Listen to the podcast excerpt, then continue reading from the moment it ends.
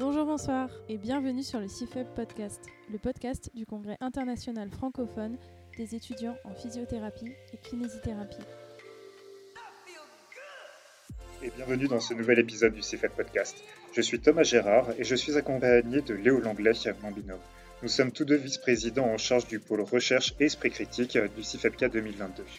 Dans cet épisode, nous aborderons la thématique du recours aux thérapeutiques alternatives à la fois par les kinésithérapeutes et par les patients. Pour en parler avec nous aujourd'hui, nous avons le plaisir d'accueillir Nicolas Pinceau, kinésithérapeute, maître de conférence à la faculté de médecine de Grenoble et directeur de l'Institut de formation en kinésithérapie, ainsi que Richard Monvoisin, ingénieur de recherche en didactique des sciences à l'Université Grenoble.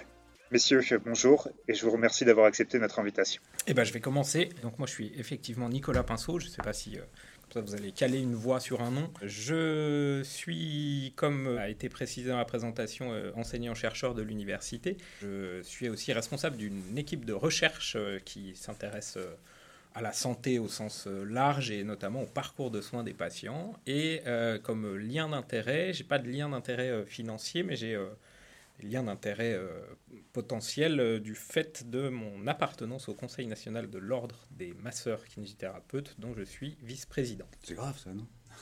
Docteur. Eh ben moi, c'est Richard Monvoisin, ingénieur de recherche en didactique des sciences. Euh, je suis dans la même équipe que Nicolas et, et j'enseigne la pensée critique à l'université depuis presque une vingtaine d'années maintenant. Et mon job principal, c'est de décortiquer les diverses croyances adossées au, aux disciplines scientifiques. Donc euh, ça va de sujets type paranormaliste, ésotérique, occulte, jusqu'aux thérapies dites alternatives, euh, vérifier leurs fondements, euh, leurs fondamentaux théoriques, leur caractère scabreux ou au contraire leur, les, joies qu'elles peuvent générer. Est-ce qu'il y a des choses à en dire et à en garder ou est-ce qu'il y a des choses au contraire à condamner sévèrement euh, les liens d'intérêt, normalement je suis pas censé le faire, mais je le fais tout le temps systématiquement, même si je suis pas professionnel de santé, parce que je trouve ça sain. Moi, mon salaire, il est euh, public, euh, je ne touche rien de nulle part. D'ailleurs, c'est pour ça que j'ai pas beaucoup de moyens. Mais d'ailleurs, Nicolas, tu pourrais me donner un peu tes sous. un peu plus. Et puis, non, j'ai, je crois que j'ai des parts, mais toi aussi, parce qu'on a transformé des droits d'auteur d'un bouquin en parts dans, une, dans des presses, les presses universitaires de Grenoble. Alors, je ne sais pas si ça fait office de lien d'intérêt. En tout cas, ça mène certainement pas à un conflit, puisque cette maison d'édition, les presses universitaires de Grenoble, c'est pas elles sont plutôt en péril plutôt qu'en très bonne santé. Et donc, on, donc on en a, on en a, ils nous ont donné des parts. On ne sait pas exactement ce que ça veut dire. On s'en fiche un peu. D'accord, très bien. Donc, euh, comme euh, j'ai pu l'évoquer en préambule, euh, on va parler aujourd'hui des thérapies alternatives. Tout d'abord, est-ce que vous pourriez définir ce qu'est une thérapie alternative? En fait, vous commencez d'emblée avec la question la plus probablement la plus trapue dont on pourrait euh, débattre pendant plusieurs euh, mois ou plusieurs semaines. La question euh, se pose du critère de démarcation. Et au préalable du critère de démarcation, il faut toujours s'interroger sur pourquoi on nous fait faire une démarcation. Et du coup, là, il y a plusieurs points de vue qui peuvent intervenir. Ce que spontanément on a en tête quand on parle de thérapie alternative et complémentaire, c'est plutôt quelque chose de très éloigné d'une médecine euh, à laquelle on a habituellement recours. Alors vu que euh, on est dans nos sociétés, la médecine à laquelle on a, on a plutôt recours est une médecine qu'on catégorise comme étant scientifique, c'est-à-dire qu'elle utilise des corpus euh, de validité diagnostique et d'efficacité thérapeutique qui sont assez bien définis. Et donc, généralement, on prend le critère de démarcation d'une médecine dite scientifique et d'une médecine dite complémentaire et alternative avec ce critère de, validité des outils diagnostiques et d'efficacité thérapeutique. Mais en fait, euh, ce n'est euh, pas le seul critère qui peut être utilisé, et euh, notamment les patients ou les gens un peu moins au fait de tout ça peuvent prendre des critères qui sont des critères beaucoup plus proches de la politique de santé que de la science, comme par exemple le remboursement. c'est quelque chose qui est beaucoup utilisé par les patients. Pour eux, si quelque chose est remboursé, c'est que c'est plutôt bien, et si c'est pas remboursé, c'est quelque chose d'alternatif ou complémentaire. Euh. Et alors qu'en fait, le problème du remboursement vient d'une convention avec l'assurance maladie, qui du coup dépend beaucoup de, la zone géographique dans laquelle vous êtes. Donc euh, c'est une autre forme de catégorisation. Il y a des gens qui vont prendre comme catégorisation la formation qui est reçue par les professionnels qui dispensent le soin. Et en considérant que quand c'est universitaire et académique, on va être plutôt... Euh, côté de la médecine dite conventionnelle, et puis euh, quand on est sur des modes de formation euh, plus éloignés des standards académiques, euh, on va être dans la catégorisation des médecines alternatives et complémentaires. Donc en fait, il y a plein de façons de, de catégoriser. Ce qu'on retient sur le plan international, ça reste quand même le critère scientifique. Donc on... Par contre, il faut être vigilant parce qu'on a tendance à opposer la médecine alternative et complémentaire à la médecine dite scientifique. Et du coup, euh, les mettre en opposition fait qu'il y a déjà un parti pris de départ de la catégorisation où l'une est vue comme un peu dégradée par rapport à l'autre, euh, dégradée voire euh, dégradante parfois pour ceux qui la font. Mais en fait, quand on analyse même ce critère scientifique-là de démarcation, c'est pas si net que ça. Je vais prendre un exemple tout simple. Hein. Spontanément, on a tendance à ranger. on va prendre c'est pas l'homéopathie, par exemple, dans le champ des thérapies alternatives et complémentaires, au motif que bah, on n'a pas de preuves euh, formelles d'efficacité euh, propre de la, de, la, de la méthode, et puis que sur les critères diagnostiques, euh, c'est un peu flottant aussi. Alors qu'on va ranger, par exemple, la chirurgie dans le champ des médecines scientifiques. En fait, quand vous fouillez bien, il y a assez peu de données scientifiques objectives sur l'efficacité thérapeutique d'une chirurgie, par exemple parce que c'est euh, quelque chose qui est en fait assez artisanal, euh, la, chirurgie, sauf qu'on le range quand même du côté des médecines scientifiques, et probablement parce qu'il faut ajouter un élément dedans qui est le, socle ou le fondement sur lequel repose euh, la technique, et qu'on a tendance à bien identifier que la chirurgie repose un peu sur la médecine Claude Bernard, et que on a des ressorts de physiologie, de mécanique qu'on va mobiliser, D'ailleurs, quand vous discutez avec euh, des chirurgiens, la plupart du temps, ils disent ben, en fait, euh, ça peut pas ne pas marcher et ils vous font une démonstration presque mécanique euh, des choses. alors qu'on sait très bien qu'en fait, la logique est des fois un peu étrangère à des tests d'efficacité thérapeutique. Donc c'est pour vous dire que même sur ce critère scientifique, c'est pas si simple que ça. Il faut ajouter le corpus quand même de connaissances ou le corpus théorique qui va faire rentrer une méthode dans euh, la médecine scientifique. Et on en discutera peut-être après, mais quand on a des disciplines qui sont euh, cousines ou qui sont très proches, euh, je pense aux kinés et aux ostéopathes par exemple, et eh ben peut-être que ce qui distingue vraiment les deux est plus tellement l'output de sortie de la technique, mais le corpus théorique sur lequel est, basée la, méthode, et ce qui fait peut-être catégoriser l'une en médecine scientifique et l'autre non. le lexique pose vachement de problèmes sur ces questions-là, parce que Bon, déjà, choisir, est-ce qu'on choisit thérapie ou est-ce qu'on choisit médecine pour parler de ça? Thérapie, c'est vraiment euh, le caractère euh, très euh, parcellaire du domaine global qui est la médecine, avec son corpus théorique. Est-ce qu'on choisit médecine ou thérapie douce, sachant qu'elles ne sont pas toutes douces? Certaines, parfois, occasionnent même des dommages irrémédiables. Est-ce qu'on utilise le terme complémentaire qui va avec? Complémentaire à quoi? Complémentaire donc à un soin basé sur les faits, basé sur les preuves, basé sur l'évidence ou complémentaires en termes d'effets contextuels que l'on maximiserait euh, autour d'un soin bien documenté. Alternatif, je suis très très méfiant avec ce mot parce que ça fait, ça fait croire qu'il y a donc un, courant bien précis en médecine et puis à côté de ça, il y en a d'autres qui ont euh, à peu près la même efficacité. Et donc ça laisse à croire au public que, les deux pourraient se valoir, ce qui n'est malheureusement bien souvent pas le cas. Il y a un terme aussi qui me fait souvent rebondir, c'est le terme euh, médecine occidentale. C'est à ça que souvent on oppose les thérapies alternatives. Je suis très méfiant sur ce terme-là parce que, bon, déjà, la, démarche scientifique, elle n'est pas propre à l'Occident en tant que tel. De toute façon, l'Occident lui-même, c'est une notion qui est suffisamment floue pour pouvoir être décortiquée. Généralement, on n'utilise pas ce terme. C'est des pensées euh, de sciences politiques dites à la Halbarde, quoi. C'est-à-dire, c'est vraiment trop imprécis. Euh. généralement, ce qu'on entend derrière le mot, euh, le mot occidental, c'est plutôt capitalisto-judéo-chrétien, si on veut. Mais la démarche scientifique euh, en Chine, euh, dans les, mondes arabes, aux musulmans du, 10e, 11e siècle, la, démarche scientifique, elle existait déjà, elle existe en plein d'endroits différents, elle n'a pas vraiment de, d'endroit bien précis de, naissance. Alors c'est vrai qu'après, euh, en tout cas en Europe, je dirais du 17e siècle jusqu'au 20e, ça s'est fortement euh, densifié, mais ils ne sont pas restés en retard, ni les Japonais, ni les Russes, ni les Chinois, ni, enfin, la plupart des gens se sont emparés de ça. Donc il y, a une médecine scientifique, certes, euh, mais elle n'est pas spécifiquement occidentale. Des fois, met aussi médecine traditionnelle, on oppose les thérapies alternatives à la médecine traditionnelle, mais la médecine scientifique n'est pas traditionnelle. Parce qu'en fait, si on regarde bien, euh, la médecine scientifique, tu as, cité Claude Bernard, ce Claude Bernard, c'est il y a 140 ans. Quoi. En gros, ça fait 140, est-ce qu'on peut parler d'une tradition à 140 ans? Je ne suis, pas sûr. En tout cas, le, système de santé en France actuellement, il est adossé sur l'evidence-based medicine, comme on dit. Et est-ce qu'on peut parler de tradition là-dessus? Je ne suis pas sûr que ce soit une tradition, c'est juste que ça a été les conditions qui ont été requises pour faire un tri dans, l'arsenal disponible pour les médecins. Et depuis un siècle, comme disait Nicolas, l'idée c'est de garder que les interventions dont on a des preuves suffisamment conséquentes mais on se rend compte progressivement qu'on se prive de certaines choses et on voit bien que le public est pas archi satisfait puisqu'il est capable d'aller se tourner vers des thérapies sans fondement pour, euh, pour trouver autre chose que la médecine dite scientifique ne permet pas. Alors est-ce que c'est le problème de la médecine à proprement parler ou est-ce que c'est le problème des moyens qui sont mis à disposition de cette médecine-là? À mon avis, c'est plutôt le deuxième point. Euh, tu fais une transition parfaite pour la suite euh, du podcast. En effet, nous, dans nos cabinets, on reçoit régulièrement des patients qui vont avoir recours à ces euh, thérapies alternatives ou médecine parallèle, tout dépend comment on les appelle.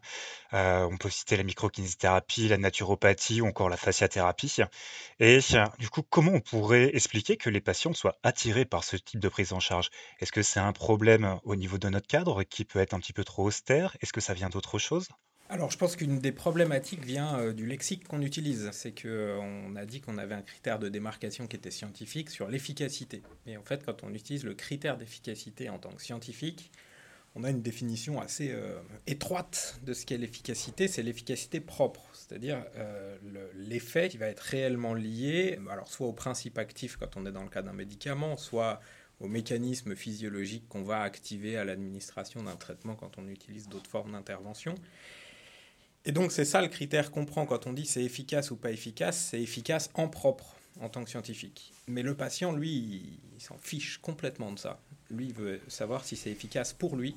Et son critère d'efficacité, il va souvent être basé sur des euh, éléments beaucoup plus subjectifs. C'est est-ce que mon symptôme va mieux à moi et je me fiche d'avoir un groupe contrôle euh, et je me fiche d'avoir euh, tous les éléments de méthode qui vont permettre de trancher la question de l'efficacité propre. Du coup, une, des difficultés, c'est que euh, souvent les deux camps, si je reprends mon opposition qu'on avait médecine scientifique et, médecine alternative et complémentaire, c'est que le camp des médecines scientifiques vont dire euh, cette méthode est invalidée parce qu'elle n'a pas d'effet propre. Alors que le camp des médecines alternatives et complémentaires vont dire oui, mais elle rend un service médical. Et en fait, là, on a un problème, c'est qu'on ne répond pas à la même question est-ce qu'il y a une efficacité propre ou est-ce qu'il y a un service médical rendu? Et du coup, bah, c'est le meilleur moyen de se disputer quand on ne répond pas à la même question quand même. C'est difficile de se mettre d'accord sur la réponse. Voilà. Donc euh, je pense que c'est un des éléments qui permet d'expliquer quand même une forme de recours.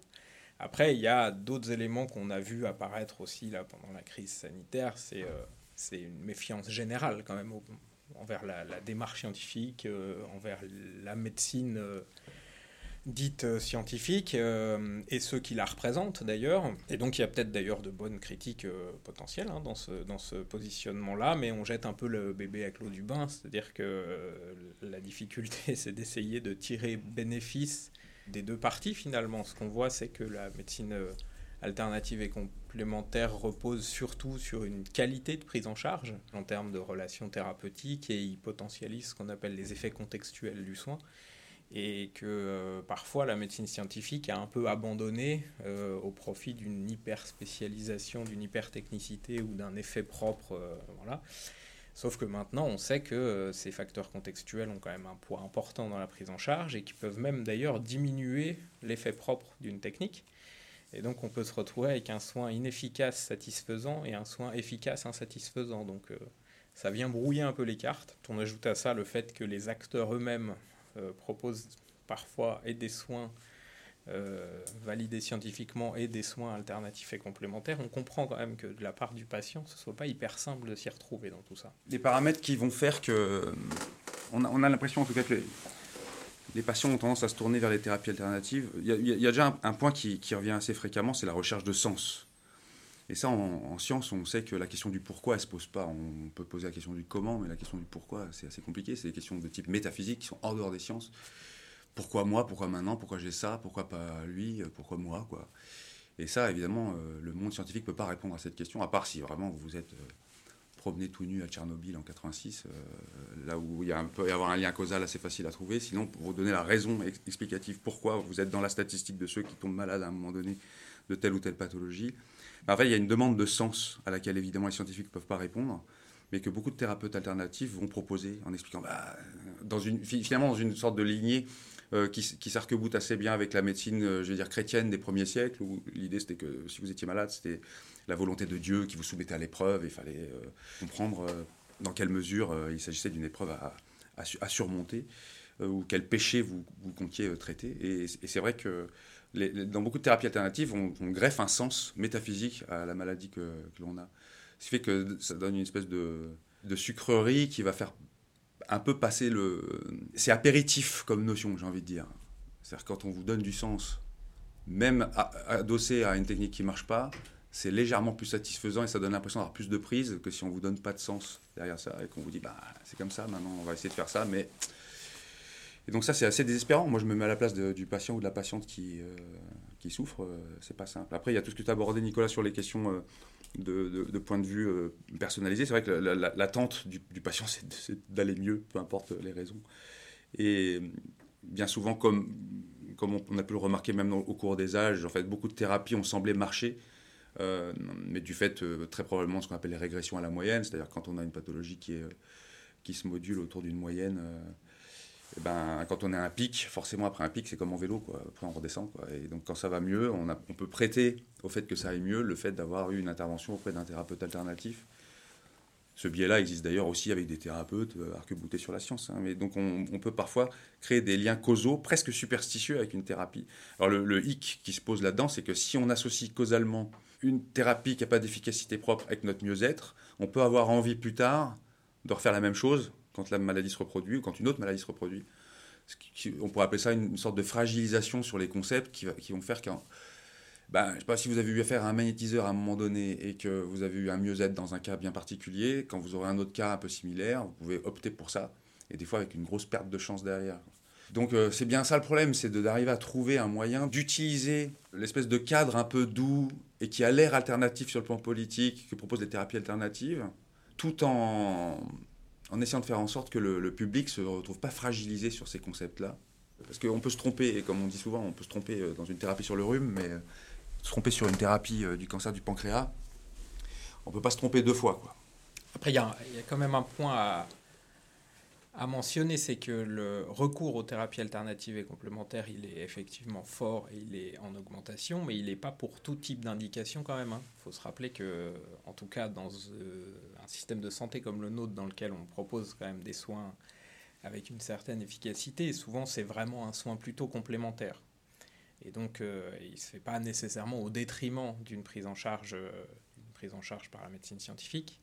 Euh, et par contre, quand on regarde un petit peu dans le détail quels sont les motifs de recours euh, aux thérapies alternatives et complémentaires, il faut quand même reconnaître que le recours est particulièrement fort quand on n'est pas très, pas très bon dans la médecine dite scientifique. Et que je vais prendre des exemples simples, hein, mais si vous avez une infection bactérienne, honnêtement, le recours aux thérapies alternatives et complémentaires, il n'est pas très fort. Hein. Les gens prennent des antibiotiques, ça se passe très bien, tout le monde est satisfait. Euh, la société, les patients, les soignants. Dès qu'on arrive sur des pathologies multiparamétrées, avec des facteurs psychosociaux qui sont quand même importants, euh, et quelque chose qu'on connaît bien dans notre profession, hein, la lombalgie, en fait, euh, s'il y a autant de recours aux thérapies alternatives et complémentaires, c'est parce qu'on n'est pas très bon tout court pour prendre en charge la lombalgie, ni, ni nous, ni les autres. Donc en fait, finalement, ça laisse un peu de place. Et donc on a l'impression que le recours est croissant, mais aussi on a une population qui vieillit, dont les affections de longue durée ou les pathologies chroniques augmentent, et qu'en fait, dans ces pathologies chroniques, on voit bien que l'objectif de prise en charge à court terme de quelque chose de très efficace pour euh, éliminer le problème, en fait, fonctionne plus, parce que c'est plus le bon modèle de santé.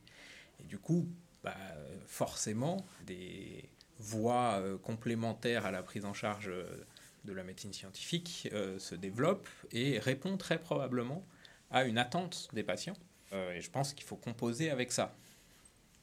Moi je, rajoute quand même, le, tu, abordé tout à l'heure le, problème euh, qu'on pourrait qualifier de technopolitique. Qu'est-ce qui fait que les gens se détournent souvent de la science un peu en bloc? Et euh, parfois ils voient même un combat de type anticapitaliste. Il faut quand même reconnaître que le nombre d'affaires sanitaires qu'il y a eu au XXe siècle et début du XXIe pose quand même un certain nombre de problèmes Et donc je comprends l'énervement, je comprends la, fragilisation de la confiance que peut avoir le grand public vis-à-vis des, institutions. Et ça, il, il va falloir recomposer ce tissu-là. Hein. C'est la même façon que quand on n'a plus le statut de la preuve pour démontrer quoi que ce soit, tout le monde peut dire n'importe quoi. Quand on n'a plus le, lien de confiance avec qui que ce soit, en fait, tout est permis. Quoi. Tout, tout, tout, tout se met à se valoir. Donc aussi bien le discours d'un youtubeur euh, en carton improvisé qu'un discours venant de la HS ou tout se met à se valoir. Et pour même des proches euh, à moi, on hein, on s'y retrouve plus. Donc comme on s'y retrouve plus, on se dit bon ben je vais vers ce qui me plaît le plus. Et l'autre aspect technopolitique aussi là-dedans, c'est que quand le public va chercher une prise en charge qu'ils appellent parfois holistique ou globale, bon, ils, cherchent souvent un endroit où c'est vrai qu'on les prend pas comme de simples symptômes bien particuliers ou comme un organe malade, mais on les prend comme un, individu qui a ses affects, son chien euh, qui est tout seul à la maison, euh, sa famille. Et, ça, malheureusement, on pourrait essayer de le maximiser, cette prise en charge aussi dans le, cadre de la médecine dite scientifique, mais il suffit de voir l'état des finances publiques consacrées à la santé. À mon avis, un des nœuds du problème, il est là. Hein. C'est la gestion publique de nos structures de santé qui pose un certain nombre de questions. Tu souscris à ça? Je souscris globalement ce qui a été dit. Effectivement, euh, dans la démarcation euh, soins alternatifs et complémentaires et médecine scientifique, va forcément s'introduire la question de la politique de santé qu'on veut mener et de, du modèle de prise en charge et de, qui le finance, de comment on le finance, de qu'est-ce qu'on finance. Parce que le, le, dernier grand débat qui a, fait, qui a fait naître un petit peu de polémique. Euh, avec la création des no fake meds, c'était euh, c'était pas tant sur la légitimité de proposer de l'homéopathie, c'était sur le fait que ce soit remboursé par l'assurance maladie. Et, du coup, on voit bien que c'est presque une problématique euh, derrière financière ou de, de, modèle qui nous intéresse. Pas de manière générale, c'est mon point de vue hein, qui engage que moi, mais on, on se retrouve quand même de plus en plus à avoir un pilotage de notre santé fait dans le cadre du PLFSS. C'est quand même un projet de loi de finance de la sécurité sociale ce qui montre bien qu'on peut avoir une vision euh, très orientée sur la finance pour finalement déployer euh, les modèles de prise en charge derrière. Et ça, ça doit nous Ce qui n'était pas prévu dans le modèle de sécurité sociale du début. Hein. C'était pas cet axe-là qui, qui primait. C'était un accès euh, éthique généralisé à tous et toutes, peu importe leurs moyens. L'introduction des aspects financiers là-dedans, pose un certain nombre de problèmes. Oui, donc on le voit au final, le recours aux thérapies alternatives par les patients est multifactoriel, c'est-à-dire qu'il n'y a pas juste une raison qui fait que nos patients ont tendance à s'écarter de la médecine scientifique. Et on pourrait se poser la question de est-ce que ça pourrait être problématique pour la santé du patient d'avoir recours à ce type de médecine? Et si oui, dans quelle dimension? C'est intéressant la manière dont la question est formulée, hein, parce que on a tendance à penser que la proposition de quelque chose de complémentaire va éloigner le patient de la partie euh, scientifique ou conventionnelle. Nous, on fait presque l'hypothèse euh, euh, inverse, c'est qu'en fait, rediscuter de soins alternatifs et complémentaires avec ses patients, de qu'est-ce qu'ils attendent exactement dans le recours à ces soins, en fait, peut recréer un niveau de confiance plus élevé avec son professionnel de santé. Donc, on a quelques essais en cours dans le cadre de l'oncologie notamment. et, là, les données sont assez nettes. Hein. Assez peu de patients parlent du recours aux soins alternatifs et complémentaires avec son professionnel de santé par peur de sa réaction. Ce qui fait qu'en fait le professionnel manque toute une partie de la prise en charge du patient et, du coup, euh, selon moi, ce qu'il faut faire, c'est recréer un, climat de confiance entre le professionnel de santé et son patient pour qu'il n'y ait pas de données qui manquent dans l'équation pour prendre la meilleure stratégie possible avec le patient et, et surtout que ce soit le patient qui décide d'ailleurs de son orientation dans son parcours de soins. Mais euh, par contre, c'est effectivement euh, souvent comme ça qu'on présente les thérapies alternatives et complémentaires. Alors, quand on regarde dans la littérature le, nombre de, données existantes montrant clairement un risque euh, direct du recours aux thérapies alternatives et complémentaires n'est pas si grand que ça. On trouve assez peu de choses. Alors on trouve assez peu de choses, mais il y a aussi un biais, hein, c'est que par définition, un soin qui est alternatif, il est alternatif. Donc il échappe à ceux qui font des études aussi. Donc on a un petit biais de sélection euh, à, pointer. Ensuite, on a quelques, quelques risques directs. Alors, euh, tout à l'heure, on a parlé de, pratiques thérapeutiques manuelles, mais dans le cadre de manipulation, par exemple, euh, injustifiée, on a, on, a effectivement là des cas assez, assez directs de, de, conséquences néfastes sur la santé. Ensuite, il y a quelque chose qui est très difficile à quantifier, c'est la perte de chance. La perte de chance, donc la perte sur un diagnostic initial, mais on est encore une fois plutôt quand même sur des pathologies graves ou qui, qui ont des conséquences assez direct sur le pronostic vital. Alors la, perte de chance, elle est souvent évoquée dans le cadre du cancer, mais on voit bien que le recours aux thérapies alternatives et complémentaires, il est plutôt dans un cadre euh, autre et dans un cadre de, pathologie chronique. Et du coup, c'est difficile d'appréhender le risque pris par les patients à avoir ce type de recours. Ce que mentionnait tout à l'heure euh, Richard, c'est que c'est qu'en plus, on est incapable de savoir quel va être le coup d'après pour un patient. Quand, il a un problème de santé, le patient, lui, euh, je, l'ai déjà dit, mais je le redis, il, s'en fout complètement des éléments méthodo euh, scientifiques, d'un essai clinique randomisé, contrôlé. Donc lui, il va tout prendre d'un coup. Il va tout prendre d'un coup, il va aller mieux. Et en fait, la vraie question, c'est à quoi il attribue ce mieux. Et il peut arriver que le, patient attribue ce mieux à un soin qui en fait n'avait pas d'effet. Et que du coup, le coup d'après, eh ben, ils prennent que ce soin-là et que la conséquence soit un peu, euh, un peu dramatique. Et puis quand même, dernier élément quand même dans les risques à évoquer, c'est que, euh, que si, vous, si vous évoquez le, le cas avec la MIVILUD, donc la mission interministérielle de vigilance et de lutte contre les dérives sectaires, euh, sur les à peu près 3000 signalements qu'ils ont par an, l'immense majorité a comme origine la santé. C'est-à-dire que c'est quand même une porte d'entrée vers des dérives thérapeutiques potentielles. Là encore, euh, je n'ai pas de données scientifiques qui permettent de chiffrer euh, ça. Donc c'est quelque chose qu'on perçoit, qu'on pressent, qu'on raisonne, mais en fait on a assez peu de remontée euh, d'effets indésirables euh, ou d'effets indésirables graves ou de risques potentiels ou de risques relatifs du recours aux thérapies alternatives et complémentaires. À l'étranger, il y en a un petit peu. On sait par exemple que le, le fait de consulter des chiropraticiens fait que vous avez un risque relatif de ne pas être vacciné qui est plus élevé. Parce qu'en fait, la théorie qui sous-entend euh, la chiropraxie implique le fait de ne pas se faire vacciner. Donc il y a quelques points très précis comme ça, mais c'est la difficulté avec euh, les données scientifiques. Hein. On fait avec celles qu'on a et avec euh, le cadre dans lequel elles ont été posées. oui, c'est vrai que des fois, nous, on entend la tarte à la crème, euh, l'argument qui dit oui, la médecine complémentaire comme celle-ci, on, a, on a des cas de bébés dont le, le, crâne a été fortement bosselé et qui ont pu avoir des séquelles ou, ou de l'acupuncture qui quelqu'un qui agit mal et qui met une infection. Des fois, on entend dans les milieux euh, scientifiques ou, rationalistes ou sceptiques, on entend cet argument, oui, vous vous rendez compte, si ça se trouve, on pourrait crever l'œil avec quelqu'un avec euh, un moxa euh, trop chaud. Bon, c'est quand même des parts anecdotiques. Mais néanmoins, quand bien même le nombre de gens qui utilisent des thérapies alternatives, ça les amène pas forcément dans des graves dérives. Par contre, on remarque que beaucoup de gens qui tombent dans des dérives graves ont souvent pris pied euh, dans ces dérives graves à partir de thérapies alternatives ou de gymnastique corporelle ou de thérapie dite énergétique. Et il y a des raisons à ça, c'est que souvent ces thérapies-là s'arc-boutent sur des théories qui elles-mêmes ont des concepts nébuleux, qui sont souvent associés à des formes mystiques ou religieuses. Quand on regarde de près les thérapies manuelles, ce qu'on avait fait avec Nicolas dans un bouquin, on remarque que l'essentiel des thérapies manuelles du 19e siècle, euh, elles sont adossées à des mouvements fondamentalistes, rigoristes, piétistes, protestants, radicaux, euh, parfois catholiques, euh, mais presque souvent soit adossés à l'idée d'un dieu et donc d'une, enfin, associés à une religion, quoi, soit associés à des, courants mystiques type New Age, quoi, Nouvel Âge. Et donc une fois qu'on a accrédité ça au travers de la thérapie, bah, c'est, assez logique en fait de, se dire bah, bah, finalement pourquoi je ne regarderais pas de plus près toute cette atmosphère là et on retrouve des gens ensuite qui souscrivent à ça avec des dérives terrifiantes. Je pense à l'ordre du temple solaire par exemple où où le, recrutement se faisait par Luc Jouret, qui était homéopathe, par exemple.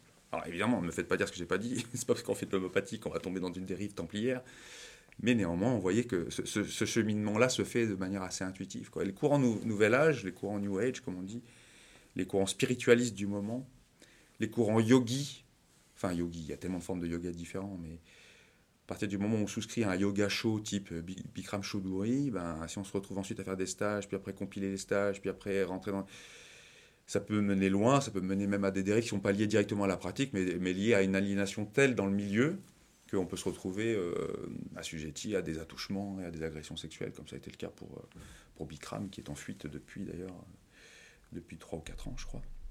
Je vous renvoie au documentaire qui s'appelle Bikram, Yogi Guru Prédateur de 2019 de Madame Horner, si j'ai bonne mémoire, qui est absolument édifiant sur le sujet c'est pas le seul genre de, dérive.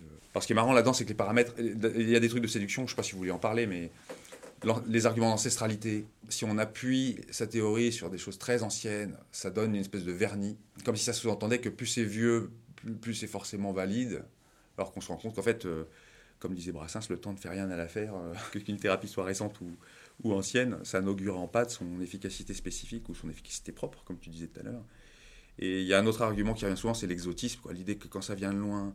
Alors nous, monde occidental, entre guillemets, ayant perdu plein plein de choses par rapport à des peuples qui, dans une lecture que je trouve relativement primitiviste, voire euh, presque coloniale, euh, il y a des peuples anciens qui, eux, ont gardé un espèce de truc euh, animal ou un truc plus primitif, plus ancien, plus, des capacités qu'on aurait perdues. Donc se tourner vers la Chine, se tourner vers une Chine fantasmée en plus. Hein se tourner vers euh, des pratiques euh, du fin fond du Kalahari ou d'Amérindiens ou, d'Indiens d'Amazonie ou je sais pas de Bushmen euh, quelque part, ça donne tout de suite un petit vernis sympathique, les médecines tibétaines. Et donc le yoga, évidemment, comme c'est des pratiques qui viennent du monde indo-chinois, c'est vite séduisant pour un public français, au moins français.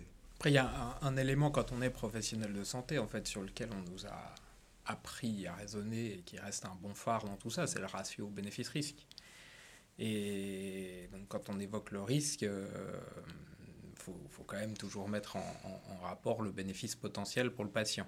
Et du coup, est-ce que je peux avoir le même bénéfice en réduisant mon risque, par exemple? Ça fait partie des questions qu'on peut se poser. Et du coup, bon, dans le cas des thérapies alternatives et complémentaires, quand même, souvent, une des prétentions, c'est qu'il n'y a pas d'effet secondaire. Souvent, c'est quand même un critère. Quand il n'y a pas d'effet secondaire, c'est qu'il n'y a souvent pas d'effet tout court. Il hein. euh, faut, s'en rappeler. Parce que s'il n'y a aucune raison qu'on puisse euh, activer euh, le mauvais mécanisme physiologique, probablement, c'est qu'on n'en active quand même pas beaucoup. Puisqu'on voit que même avec le, le, nocebo, en fait, on peut avoir des effets négatifs sur un symptôme. Donc si, eux, il n'y en a vraiment pas du tout, c'est très étonnant. Et voilà, là, la, difficulté, c'est qu'est-ce qu'on met dans le chapitre bénéfice? Alors du coup, si on met effectivement un bénéfice euh, qui potentialise tout le contexte du soin, donc en gros les effets placebo, et qu'on ajoute un effet propre, on va se dire que la taille d'effet euh, du soin qu'on est en train d'administrer doit euh, être suffisamment importante pour justifier qu'on fasse prendre, alors au-delà du risque, hein, mais le coût global finalement, notre patient, il va prendre du temps, il va venir nous voir. Moi j'ai toujours tendance à dire que la première contre-indication d'une technique, c'est son inefficacité. Il faut laisser les gens tranquilles si ça ne marche pas. À mon sens, le ratio bénéfice-risque doit être étudié avec attention, que ce soit d'ailleurs, quel que soit le type de soin. C'est juste que, vu que notre critère de catégorisation est l'effet propre et que euh, on voit bien qu'on a des risques dont on mesure mal euh, l'ampleur ou l'amplitude, bah, c'est peut-être pas simple de l'évaluer, mais, euh, mais à mon avis, c'est une bonne stratégie en tant que professionnel de santé. Du coup, on voit bien que l'accès à cette thérapie alternative pour les patients peuvent présenter des risques, mais cependant, ça va dépendre vraiment du cadre et ça, en fonction de la pathologie, pas avoir les mêmes répercussions pour la personne. Ces patients, s'ils arrivent à avoir accès à ce type de soins alternatifs, euh, c'est qu'il y a des professionnels appeler des professionnels pour les proposer. On a pu constater dans notre pratique quotidienne en tant que kinésithérapeute que certains de nos confrères, qui parfois ont partagé les mêmes cours que nous, ont ensuite tendance à, souscrire à ce type de thérapeutique. Et comment on pourrait expliquer cela? Est-ce que c'est souscrire ou est-ce que c'est euh, se servir d'un label publicitaire? Moi, je le vois par exemple pour, avoir bossé sur des pharmaciens. Je connais des pharmaciens et des pharmaciennes qui mettent euh, homéopathie ou qui achalandent des élixirs floraux de bac pas tant parce qu'elles sont convaincues de l'efficacité, mais juste parce que si elles ne le mettaient pas, on les considérait certainement comme des suppôts des industriels euh, du médicament. Et donc euh, ça donne une espèce de vernis un peu vert, un petit peu alterno, comme on dit. Est-ce qu'il n'y a pas des thérapeutes qui choisissent de, se labelliser, je sais pas, ostéopathe pour faire venir la patientèle? Sans pour autant euh, adhérer au corpus. Après, sur l'ostéopathie, il y a malgré tout une euh, formation à avoir avec un diplôme d'ostéopathie, donc théoriquement des compétences associées à, ce diplôme. Après, il est probable en effet qu'il y ait aussi une partie qui va être plutôt publicitaire, comme tu dis, mais aussi une partie où les personnes adhèrent à ce type de thérapeutique. Je ne peux pas parler pour tous les professionnels de santé, je, connais mieux les kinés en l'occurrence. On, on, avait quand même essayé de mener quelques études qualitatives sur les motifs de recours chez les kinésithérapeutes aux thérapies alternatives et complémentaires. Bon, ce qui était ressorti, c'était assez intéressant. Il y, a, quand même une part des professionnels qui est déçue de sa formation initiale. Et euh, quand on regarde le motif de déception, souvent c'est un peu une erreur de casting au départ. C'est-à-dire que les gens, bon, j'ai mené la même chose sur la médecine générale, on a un peu la même chose. Les gens pensent qu'ils vont guérir les autres. Et en fait, euh, au cours des études, ils s'aperçoivent que la plupart du temps, tu accompagnes euh, à peu près euh, le patient dans son processus, mais que les actes thérapeutiques où le patient il arrive malade, il ressort plus malade, ils sont, ils sont quand même réduits hein, dans notre profession. Il y en a quelques-uns, hein, je ne dis pas le contraire, mais, mais c'est assez réduit. Et du coup, il y a une tendance pour les personnes qui ont ce type d'attente à l'entrée dans les études à se tourner vers des formations qui, eux, proposent souvent le système complet. C'est-à-dire on vous explique comment diagnostiquer, traiter un problème de manière euh, presque certaine. Et du coup, euh, je, relis ça à des études qu'on est en, train de mener sur la tolérance à l'incertitude. Euh, très probablement, les gens qui avaient dans l'idée qu'ils allaient guérir les autres voyaient la médecine comme quelque chose avec des inputs euh, à un moment donné, euh, une sorte de machine qui mâchait ça, qui vous donnait un diagnostic et puis un truc à faire. Et quand vous aurez fait ça, c'est sûr que la personne va mieux. Puis en fait, euh, dans la médecine, ça se passe quand même assez rarement comme ça. Et le facteur d'incertitude, il est permanent. Donc en fait, notre métier, c'est de prendre des décisions en situation d'incertitude. Et donc, ils essayent de réduire ce taux d'incertitude en ayant recours à plein de formations et puis en, derrière en proposant des modèles de réflexion qui paraissent moins incertain. Ça, c'est un, type de profil euh, euh, particulier qu'on a, identifié. Bon, après, il y, y, a quand même... Euh, là, c'est plutôt sur la casquette politique professionnelle générale. Il y a aussi beaucoup de professionnels, en tout cas dans la kinésithérapie, qui ont diversifié leurs activités parce que c'était la consigne donnée à l'époque. C'est-à-dire que la consigne, c'était vous êtes mal rémunéré en tant que kinésithérapeute, allez chercher je, vais utiliser un mot un peu particulier, mais des marchés. On voit bien qu'il y, a une espèce d'état de tension. Effectivement, à l'ordre, on, a pour mission la protection du patient en premier lieu. Et donc, euh, pour nous, euh, ça passe effectivement par une définition un peu plus serrée de ce qu'est l'exercice professionnel. Mais quand on en discute avec des plus anciens, ils nous disent bah, c'est bien gentil maintenant de nous dire que ça, on n'a plus le droit de le faire. Euh, la consigne avant, c'était plutôt d'essayer de, se diversifier parce qu'on allait plus réussir à, vivre correctement ce métier. Et d'ailleurs, c'est un point euh, qui reste, euh, à mon sens, d'actualité. Hein. Euh, la question de compter le nombre de professionnels est une erreur, à mon avis, majeure, puisque un professionnel, on ne sait pas s'il fait de la kinésithérapie sur l'ensemble de son temps d'activité. Et quelle est la portion de son temps d'activité qui consacre à des soins qui ne sont pas des soins de kinésithérapie. Donc il faut savoir aussi que la diversification euh, a presque été une consigne à un moment donné et que là on revient un peu en arrière. Donc euh, ne, pas oublier ça. Et puis après, il y a quand même un élément qui était ressorti aussi. J'ose espérer que ça s'améliore et j'ose même espérer qu'on y est un peu pour quelque chose. C'est la pauvreté épistémologique des professionnels de santé. C'est-à-dire que la formation reçue, je vais même décentrer sur la kiné, même en faculté de médecine, est extrêmement mauvaise. C'est-à-dire que le critère de démarcation, et euh, ce qu'on vient de discuter depuis ce début de podcast, moi, je, on propose ça sur une UE qui s'appelle Santé, Pensée, Critique. On a des sixième années ou des septième années de médecine qui nous disent, nous, c'est la première fois qu'on en entend parler, et encore parce qu'on vient vous voir dans une UE complémentaire à choix, donc un truc très exotique par rapport à leur formation. Donc à mon avis, les professionnels sont assez mal formés pour pouvoir faire la distinction, donc pour pouvoir se décider.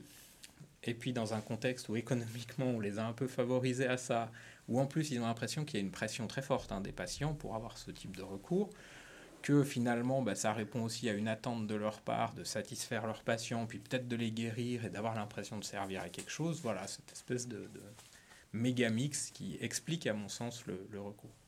L'indigence épistémologique, c'est un, mot fort, indigence, mais c'est vrai. Hein. On le remarque aussi en psychoclinique, quand on voit la, survivance encore des concepts freudiens ou lacaniens, et tout le corpus euh, psychanalytique qui est abandonnée partout ailleurs, sauf quasiment en France. Il n'y a, qu'en France quasiment qu'on se sert encore de ça. Pourtant, quand on regarde le, corpus de faits à l'appui de, des, arguments de Freud, ça fait dire à mon ami Jacques Vandrilla, euh, ce qui est bon euh, chez Freud n'est pas de lui, et ce qui est de Freud n'est pas bon. Quoi. Ce qui fait que de voir que 100 ans plus tard, ça occupe encore une place euh, immense dans, la psychoclinique, donc qui est du soin, ça pose un certain nombre de questions. Et puis les, les thèses de doctorat de médecine, elles sont vraiment pauvres. Hein. Alors comment remédier à ça? Comment réintroduire, comment trouver du temps, et au détriment de quoi d'autre? Réintroduire de l'épistémologie de base. On parle vraiment pas de concepts hyper compliqués. Hein. Mais ne serait-ce que comment se bâtit une preuve, euh, comment se construit un corpus théorique, euh, est-ce qu'il y a un critère de réfutabilité possible de la théorie, des trucs qu'on peut apprendre en cinquième quasiment, vraiment, hein, des trucs relativement simples. Découvrir que les collègues qui sont en deuxième, troisième, quatrième année, cinquième année de médecine les ont pas encore découverts, ça interroge quoi. Non seulement faut cette formation d'outils de base, mais en plus on part avec un handicap quand même en kinésithérapie, c'est-à-dire que on part avec une profession extrêmement jeune dont il faut construire l'épistémologie et qui repose quand même sur un amalgame de ce que les médecins ont plus voulu pour leur pratique, de ce qui avait été développé euh, souvent euh, dans les villages euh, en termes de rebouteux, de médecine un peu de tradition au sens vraiment médecine traditionnelle de territoire, quoi. Et donc la, la difficulté dans tout ça, c'est que si vous avez pas les outils de base, qu'en plus de ça, vous identifiez pas clairement qui vous êtes et où vous allez, et je pense que là, faut quand même avoir un travail sur nous-mêmes, c'est-à-dire la définition de l'épistémologie de notre discipline est à, construire, mais il faut vraiment s'y coller maintenant. Et il faut être vigilant à ce que dans la communication, on n'entretienne pas l'inverse de ce vers quoi on veut aller. Comme je vous disais tout à l'heure, je ne sais pas si vous aviez cette notion hein, de la volonté de diversification qui avait été donnée aux autres professionnels, mais un des points d'orgue, c'était il, y a quelques années, euh, une campagne de pub, c'était pour mon mal de dos, c'est mon kiné ostéo. Vous voyez? C'était ça la campagne de pub. Ça veut dire qu'on crée en fait, chez le patient, un flou qui est très fort. Et du coup, un kiné qui n'est pas ostéo, donc il ne peut pas prendre mon mal de dos. Oui, c'est compliqué derrière de débricoler ce type de construits sociaux qu'on a, qu'on a eu. Donc, il faut être vigilant à ça. Mais c'est pas propre au kiné, ça, parce que les, les mailloticiens et mailloticiennes, c'est pareil, euh, les soins infirmiers, c'est pareil. En fait, les disciplines, elles sont pas saturées épistémologiquement parlant non plus. Vous voyez, mais à mon sens, euh, la définition de leur euh, cadre d'exercice est plus même pour les sages-femmes, tu trouves ça plus clair? Moi, je, le trouve plus clair. Après, il y a même des raisons réglementaires à ça. Hein. C'est que les sages-femmes, comme les autres professions médicales, ont un décret de compétence. Nous, on a un décret d'acte. C'est-à-dire, vous avez le droit de faire ça, pas le droit de faire ça. Bon, ben, ça, ça aide pas à construire une épistémologie. Donc, à mon sens, il faudra faire évoluer ce type de choses. Et puis, on est euh, une sous-dimension des sciences de la rééducation, nous. On a du mal à se trouver une identité. Mais en fait, quand tu essayes de la définir, on te remet dans un bloc qui est beaucoup plus large puis alors la définition des sciences de la rééducation, là, ça, devient extrêmement compliqué parce que euh, avec la création de notre, section de CNU, on s'aperçoit qu'en fait la définition des sciences de la rééducation est plus tellement liée au fait d'être professionnel de santé déjà. Ça veut déjà dire que, vous voyez, on, on a une, démarcation de notre identité qui devient floue. Et c'est en ça que, mon, à mon sens, il faut qu'on urgemment qu'on travaille à quelle est notre identité professionnelle. Tu as dit qu'on a une définition sur ce qu'on a le droit de faire et de pas faire. justement, je voudrais rebondir là-dessus par rapport à ces professionnels de santé qui ont décidé de diversifier leur activité. Est-ce que, d'un point de vue de la déontologie et au point de vue de la loi, il y a des choses sur lesquelles ils pourraient être embêtés d'un point de vue légal alors oui, il y en a une distinction qui est à faire d'emblée et qui est souvent en fait euh, assez floue dans la tête des professionnels, c'est distinguer quelque chose qui est thérapeutique et quelque chose qui est non thérapeutique. Et les gens ont tendance à mélanger thérapeutique, non thérapeutique et conventionnel, non conventionnel, euh, au sens de la convention avec l'assurance maladie. Ça n'a rien à voir. Donc à partir du moment où pour le moment un professionnel kinésithérapeute agit dans le cadre thérapeutique, son cadre d'exercice est, très bien défini par le décret d'acte. Quand il agit dans le cadre non thérapeutique, là c'est plus compliqué à définir, donc on a quand même des règles euh, de base sur la déontologie, même dans le cadre non thérapeutique, un kinésithérapeute doit respecter sa déontologie en termes de secret professionnel, de respect de la dignité, etc., mais aussi en termes de communication, de ratio euh, bénéfice-risque. On a une obligation de, de résultat en termes d'hygiène et de sécurité des soins, alors qu'on n'a qu'une obligation de moyens en termes de moyens thérapeutiques qu'on met à disposition. Et là où on arrive sur une forme euh, d'hypocrisie, c'est que par exemple, euh, l'ostéopathie est une activité non thérapeutique, une activité à visée de prévention seulement. Dans le texte de l'ostéopathie, vous ne trouverez pas le mot de patient, vous trouverez le mot de personne. Donc en fait, voilà comment on s'en sort quand on veut produire des textes réglementaires qui contentent un peu tout le monde. Donc à mon sens, il faut distinguer thérapeutique, non thérapeutique. Et euh, dans le cadre euh, thérapeutique comme non thérapeutique, la déontologie s'applique, donc le code de la santé publique, et l'ordre vient préciser des éléments de prise en charge en donnant notamment un cadre, en émettant des avis ou des recommandations. Et c'est ce qu'on appelle le droit souple, c'est-à-dire que les avis et recommandations s'appliquent aux professionnels tant qu'on n'a pas un texte euh, finalement de niveau supérieur ou qu'on n'a pas une jurisprudence qui vient soit contredire, soit confirmer euh, les avis qui ont été pris. Et pour l'instant, euh, je vais prendre quelques exemples caractéristiques. On a un avis sur le toucher pelvien. est-ce qu'un kinésithérapeute a le droit de faire un toucher pelvien? Oui, il a le droit dans un cadre extrêmement bien défini par cet avis. Parce qu'en fait, là, laisser le toucher pelvien se faire dans toutes les indications de prise en charge, euh, on peut voir des touchés pelviens dans le cas d'une entorse de cheville, vous voyez, là, on est loin de l'avis déontologique de l'ordre. Et du coup, le professionnel doit être sanctionné s'il fait ce type de prise en charge. On voit quand même que dans un nombre très important d'affaires de mœurs, on a euh, quand même au départ des corpus théoriques sur euh, la justification des techniques utilisées qui sont très énergétiques. Euh, c'est souvent quand même quelque chose, euh, pour revenir à ce que disait Richard tout à l'heure, hein, avec un appel à l'exotisme assez fort, des choses sans fondement scientifique. Et en fait, c'est malheureusement très souvent le, point de départ de quelque chose qui va être une dérive thérapeutique. Après, moi, je ne juge pas de l'intention des gens. Je crois que les gens, ils sont essentiellement pas outillés pour savoir si ce qu'ils proposent a effectivement un ratio bénéfice-risque qui est satisfaisant ou pas pour leurs patients. Donc, euh, c'est pour ça que je suis prof aussi. Hein. Je pense que l'éducation euh, des professionnels à ça est fondamentale. Ça me rappelle l'exemple de, M. Kazaki qui a été condamné en 2019 à Nice, je crois, ou à Marseille, pour avoir proposé à ses patients de, soigner leur sciatique par cunilingus. Ça nous amène à, à notre troisième point, c'est comment reconnaître en fait ce thérapeute que l'on voit régulièrement parfois, euh, ce thérapeute qui pourrait dériver. Quels seraient les points de vigilance euh, que les patients pourraient avoir pour reconnaître euh, si son thérapeute reste dans son cadre euh, réglementaire. Je pense que n'importe quel thérapeute, de, partant de n'importe quel point, pourrait potentiellement dériver euh, sur des affaires de mœurs, par exemple. Il y a des thérapies en elles-mêmes, il y a des modèles théoriques thérapeutiques qui eux-mêmes contiennent déjà les ingrédients d'un dérapage. Je pense à des trucs que j'ai étudiés comme la psychogénéalogie ou le système des constellations familiales, ou alors là, dans la théorie, qui était développée par une dame qui s'appelle Madame Schützenberger, qui est décédée il y a 3-4 ans. L'idée, c'est de chercher la cause de son mal-être du moment dans des connivences de dates avec ses propres ancêtres. Et en remontant un géniosociogramme, en trouvant des connivences de dates, euh, si vous trouvez un de vos ancêtres qui, à l'âge de, mettons, vous avez 30 ans et vous n'êtes pas bien, vous cherchez parmi les gens dans vos ancêtres qui, à 30 ans, a vécu un truc traumatisant, peu importe lequel, en fait, l'empan est assez large. Une fois que vous avez fait le lien, après, il faut vous réconcilier avec ça, il faut, isoler le fantôme, comme ils disent, ou la crypte, ou la niche transgénérationnelle qui est la cause de votre tourment. Bon, bah, quoi qu'il arrive, ça, c'est assuré que de rendre malheureux. On est quasi assuré de, voir les gens se retrouver aliénés avec ça, parce qu'ils vont chercher une causalité fausse. Ils sont quasiment assurés d'en trouver une sur le plan statistique. C'est la, théorie en elle-même qui cloche, quoi. Puis en plus, elle est incontradictible. En plus, quand les gens, les ancêtres sont défunts, euh, pour se réconcilier avec eux, c'est une nouvelle paire de manches. Et donc il y, a des axes comme ça qui sont vraiment, euh, c'est vraiment la, théorie en elle-même. Après, chez les, thérapeutes, à proprement parler, toi tu compléteras sur la partie euh, parce que vous avez des règlements assez stricts. Hein. Moi, je ne suis pas professionnel de santé, mais ce que je vois en tant que didacticien, ce que je vois, euh, les, trucs qui me font tilt, c'est des propositions thérapeutiques démesurées. Là où ça, je dirais que là, mon sens araignée s'agite quand euh, je vois des prétentions thérapeutiques qui couvrent un, spectre absolument immense, avec des thérapies qui vous proposent, comme je pense au décodage biologique ou des choses comme ça, qui vous proposent tout, depuis le, le panari euh, jusqu'à la myopathie. ça couvre tout le spectre. C'est tellement peu probable que ça en devient douteux.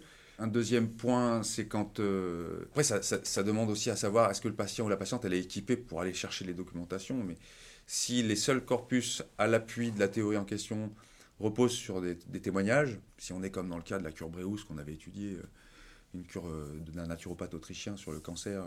Si les seules preuves qui sont énoncées dans le bouquin d'Ax le livre de, de Rudolf Breus, c'est euh, je sais que ça fonctionne car 100% de mes patients euh, qui m'écrivent euh, m'écrivent être satisfaits. Ça sent pas bon. Mais c'est vrai qu'on peut pas demander à tout le monde d'aller regarder sur PubMed, sur Cochrane, sur toutes les banques de données où on en est maintenant de la validité d'une thérapie. Donc j'ai des critères comme ça pour, pour des gens qui ont vraiment aucun bagage.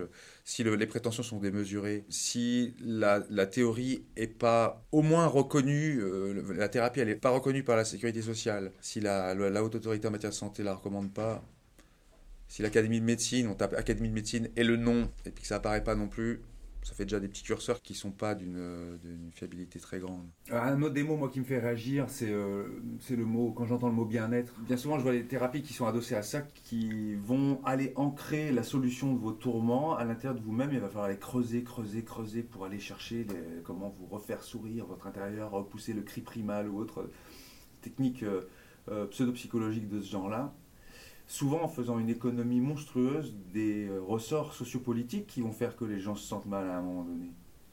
Donc il y a peut-être des raisons euh, internes euh, liées à l'enfance, traumatisantes, etc., qui existent, c'est évident que ça existe. Mais à systématiquement ancrer ça sur le rap, le pire que je vois, c'est le systématiquement reporter ça sur la mère, essayer de vous réconcilier avec l'enfant que vous étiez, avec la mère que vous aviez à l'époque.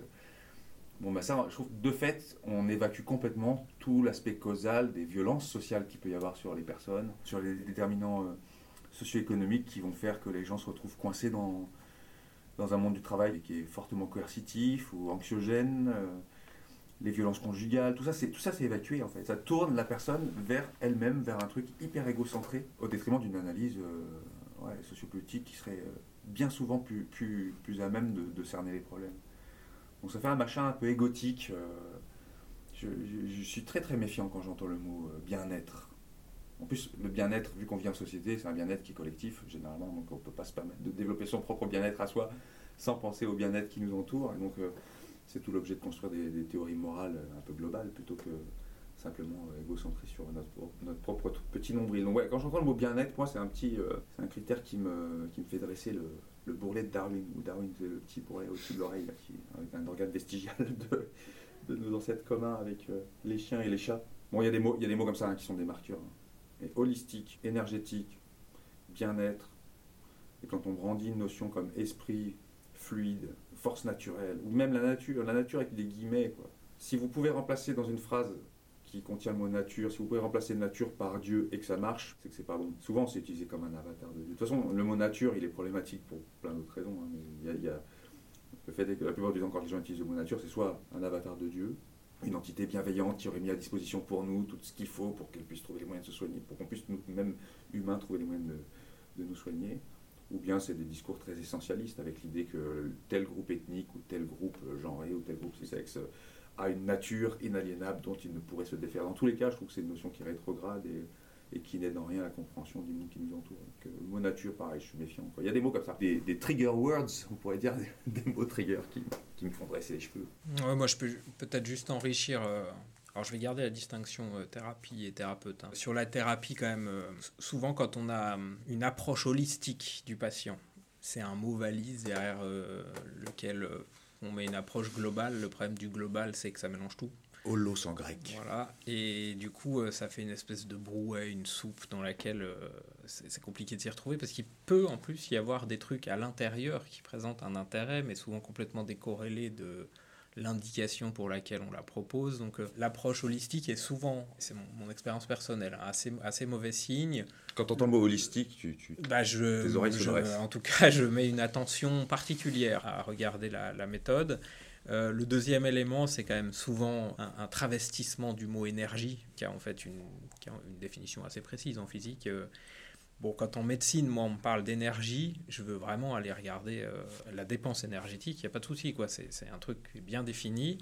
Quand on me dit qu'on fait appel aux énergies, aux forces vitales, et mmh. du coup, c'est le dernier élément, c'est quand même souvent, à un moment donné, avec une référence à une entité immatérielle.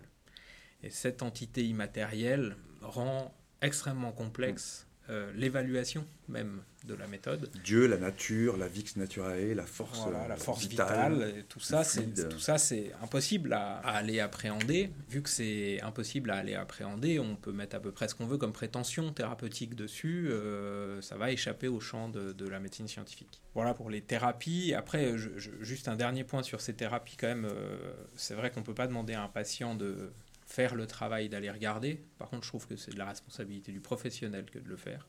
Le deuxième élément, c'est qu'on a quand même une filiation. hein. Et en fait, le travail n'est pas si immense que ça, parce qu'il y en a beaucoup qui sont la fille d'autres techniques, et qu'en fait, euh, on réinvente que ce qu'on a oublié. Quoi. Et en fait, euh, c'est à peu près quand même toujours les mêmes principes, les présupposés de départ, qui conduisent à peu près toujours aux mêmes méthodes thérapeutiques, et toujours sur les mêmes ressorts. Donc euh, voilà, c'est pas si neuf que ça, c'est pas si fréquent que ça qu'on ait une nouvelle théorie complètement. Après, sur le thérapeute lui-même, là je rejoins ce qu'a dit Richard, euh, en fait, euh, la dérive d'un thérapeute peut avoir, et c'est probablement un facteur favorisant la porte d'entrée, comme porte d'entrée une thérapie euh, particulière, mais on peut aussi avoir des dérives thérapeutiques avec des professionnels qui pratiquent un soin tout à fait conventionnel. Et donc là, j'en profite pour, pour faire de la publicité. On a sorti le déontomètre pour, qui permet d'évaluer quand même le, niveau de risque dans la relation euh, soignant-soigné qu'on a avec son kinésithérapeute. Et euh, voilà, j'encourage tout le monde à aller euh, le regarder, euh, et, notamment les patients, et souvent quand même les patientes, puisque ça a été fait beaucoup dans le cadre des affaires de, de, de mœurs, et c'est malheureusement euh, essentiellement euh, des patientes qui sont victimes de kinésithérapeutes plutôt hommes.